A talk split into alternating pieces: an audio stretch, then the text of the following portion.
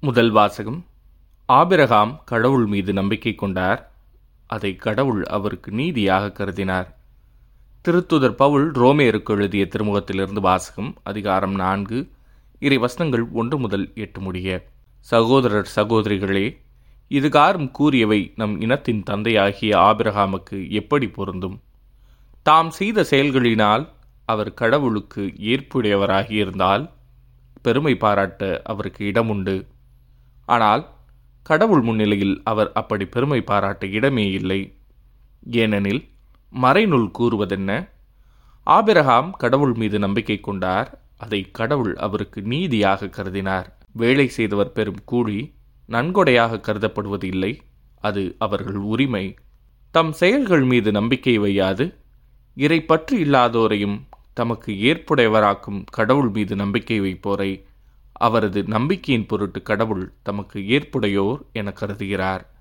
அவ்வாறே கடவுள் ஒருவருடைய செயல்களை கவனிக்காமலே அவரை தமக்கு ஏற்புடையவர் என கருதுவதால் அம்மனிதர் பேர் பெற்றவர் என தாவிது கூறியிருக்கிறார்.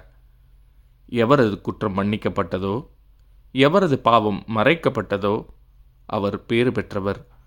ஆண்டவர் எந்த மனிதரின் தீச்செயலை கருத்தில் கொள்ளவில்லையோ அவர் பேறு பெற்றவர். இது ஆண்டவரின் அருள்வாக்கு இறைவா உமக்கு நன்றி. பதிலுரை பாடல் என் புகழிடமான ஆண்டவரே உம் மீட்பின் ஆரவாரம் ஒழிக்கின்றது. எவரது குற்றம் மன்னிக்கப்பட்டதோ எவரது பாவம் மறைக்கப்பட்டதோ அவர் பேறு பெற்றவர். ஆண்டவர் எந்த மனிதரின் தீச்செயலை எண்ணவில்லையோ எவரது மனதில் வஞ்சமில்லையோ அவர் பேறு பெற்றவர். என் புகழிடமான ஆண்டவரே உம் மீட்பின் ஆரவாரம் ஒழிக்கின்றது. என் பாவத்தை உம்மிடம் அறிக்கையிட்டேன். என் தீச்செயலை நான் மறைத்ததில்லை. ஆண்டவரிடம் என் குற்றங்களை ஒப்புக்கொள்வேன் என்று சொன்னேன். நீரும் என் நெறிக்கேட்டையும் பாவத்தையும் போக்கினீர்.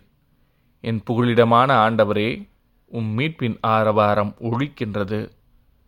நீதிமான்களே ஆண்டவரை முன்னிட்டு அகமகிழுங்கள். நேரிய உள்ளத்தோரே நீங்கள் அனைவரும் மகிழ்ந்து பாடுங்கள். என் புகழிடமான ஆண்டவரே மீட்பின் ஆரவாரம் ஒழிக்கின்றது. நற்செய்தி வாசகம். உங்கள் தலைமுடியெல்லாம் கூட எண்ணப்பட்டிருக்கின்றன. லூக்கா எழுதிய தூய நற்செய்தியிலிருந்து வாசகம். அதிகாரம் பனிரெண்டு இறைவசனங்கள் ஒன்று முதல் ஏழு முடிய.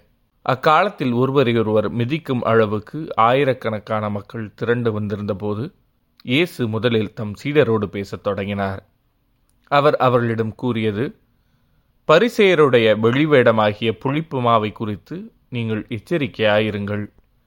வெளிப்படாதவாறு மூடப்பட்டிருப்பது ஒன்றுமில்லை அறியப்படாதவாறு மறைந்திருப்பதும் ஒன்றுமில்லை. ஆகவே நீங்கள் இருளில் பேசியவை ஒளியில் கேட்கும். நீங்கள் உள்ளறைகளில் காதோடு காதாய் பேசியவை வீடுகளின் மேல் தளத்திலிருந்து அறிவிக்கப்படும். என் நண்பர்களாகிய உங்களுக்கு நான் சொல்கிறேன் உடலை கொள்வதையன்றி வேறு எதுவும் செய்ய இயலாதவர்களுக்கு அஞ்ச வேண்டாம். நீங்கள் யாருக்கு அஞ்ச வேண்டுமென நான் உங்களுக்கு எடுத்து காட்டுகிறேன். கொன்றபின் நரகத்தில் தள்ள அதிகாரம் உள்ளவருக்கே அஞ்சுங்கள். ஆம் அவருக்கே அஞ்சுங்கள் என நான் உங்களுக்கு சொல்கிறேன். இரண்டு காசுக்கு ஐந்து சிட்டுக்குருவிகள் விற்பதில்லையா? எனினும் அவற்றில் ஒன்றையும் கடவுள் மறப்பதில்லையே. உங்கள் தலைமுடியெல்லாம் கூட எண்ணப்பட்டிருக்கின்றன. அஞ்சாதீர்கள். சிட்டுக்குறிகள் பலவற்றை விட நீங்கள் மேலானவர்கள். இது ஆண்டவரின் அருள்வாக்கு. கிறிஸ்துவே முக்கு புகழ்